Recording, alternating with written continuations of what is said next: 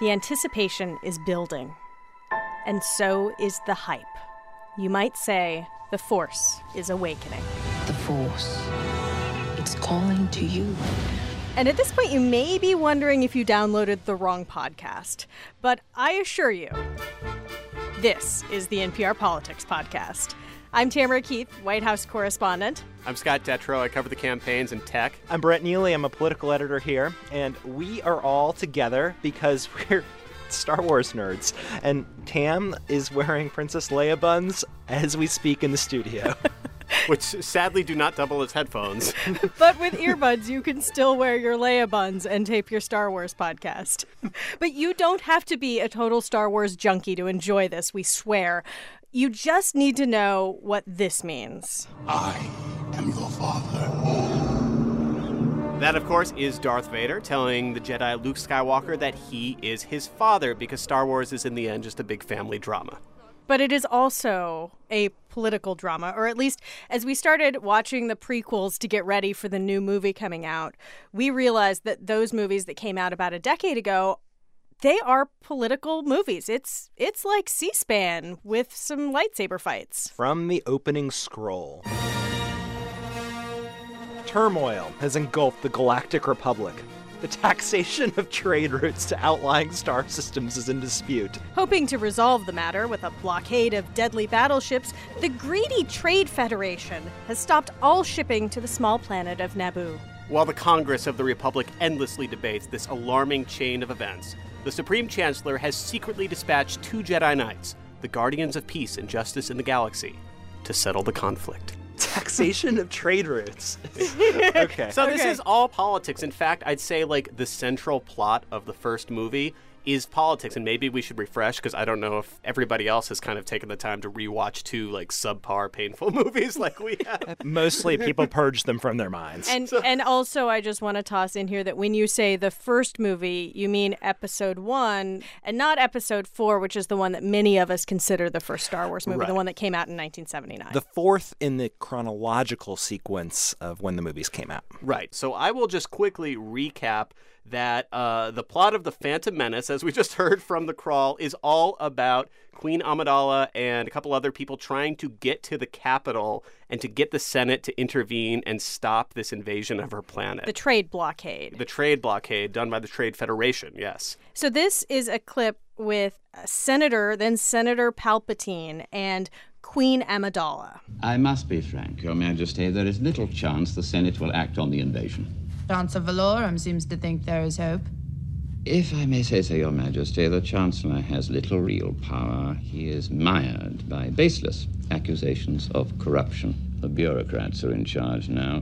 What options have we?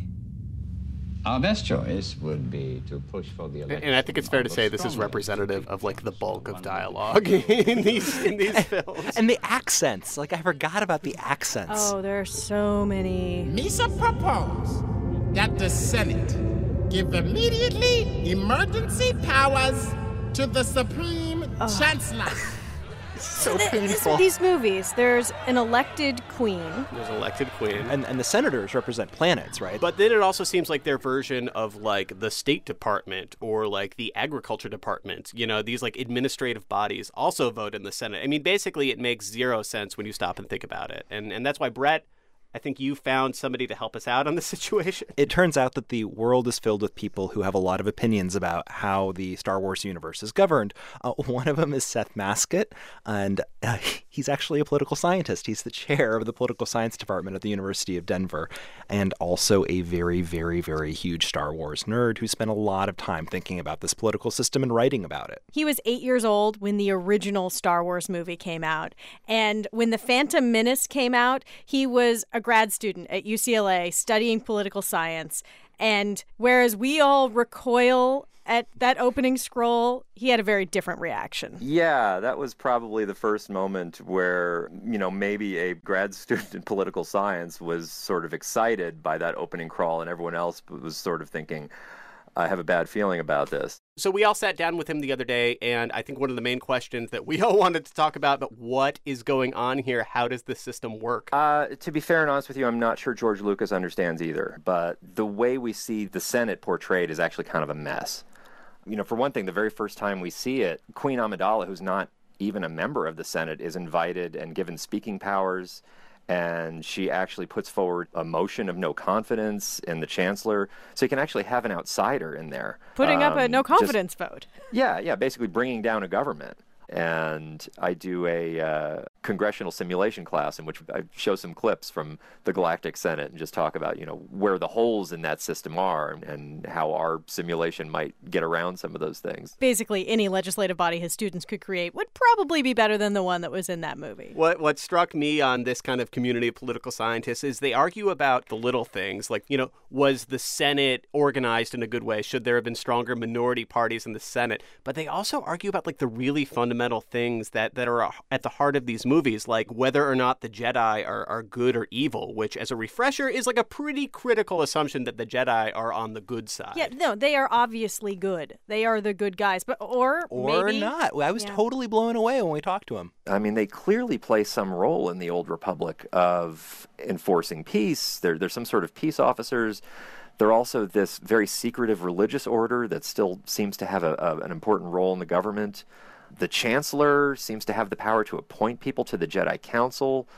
They play a very weird and very undemocratic role, and they don't seem to be subject to anyone else's rules other than their own. Like he did make some good points that, that that it is kind of a strange setup that they've got going on there. I don't know. Did any of you buy this? You know, I mean, we have uh, a Supreme Court, which is not a terribly democratic institution. You know, you have these lifetime appointments. You know, obviously they get Senate confirmation. and they wear robes. They wear Still wear robes. That is true. And, and there's so many other different things. Just like there's all these papers and websites out there, there is a Wookieepedia, not to be confused with Wikipedia.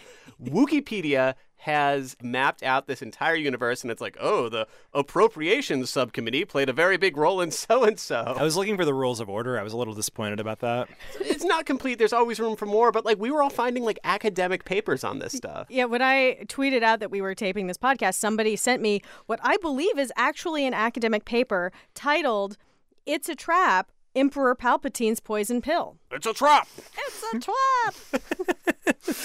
but and I mean, I think like, uh, and and we're finding all of these like political wormholes because that's what we're into. But you know, Seth Masket pointed out that there's all sorts of conversations happening in other parts of the world too. This is a couple minutes of our conversation with him. I mean, I'm assuming there are uh, hardcore structural engineer nerds who talk about, you know, the construction of a Death Star, and there are linguistic nerds who are trying to break down bocce and stuff like that. Uh, you know, it, I, I imagine it works in a number of different subspecialties. There are also economists who have calculated uh, how much it would cost uh, as a percentage of GDP to build the Death Star and um, what sort of impact the destruction of the Death Star and the building of the second Death Star would have had on the galactic economy. Yeah, I've been reading some of that. It's good stuff.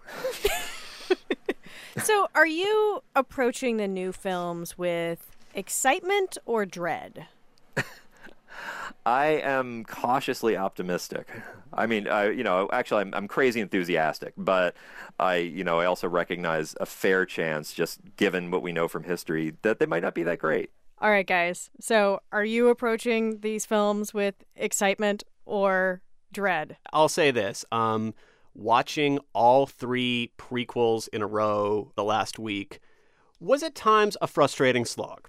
But in the middle of all of that, a commercial from the new movie came on, and I was actually like fist pumping, like excited about it, can't wait to see it. So I have very high hopes, and though I do not have tickets purchased yet, I will definitely, like, there is 0% chance I will show up to work Monday having not seen this movie. And although I will be in Manchester, New Hampshire for the Democratic debate, I intend on the morning of the Democratic debate to go to a 9 a.m. 3D showing, just fitting it in amongst the reporting. And uh, I, I gotta say that whenever I've seen the new trailers and I see the X-wings and the dogfights, I think, oh, it's still gonna be so cool, isn't it? we are all 12 again. And this has been the NPR Politics Podcast. I'm Tamara Keith. I'm Scott Detrow. I feel like it should be the Pod Racing Podcast or the Pod Racing Cast. and I'm Brett Neely. Join us next time, and may the Force be with you.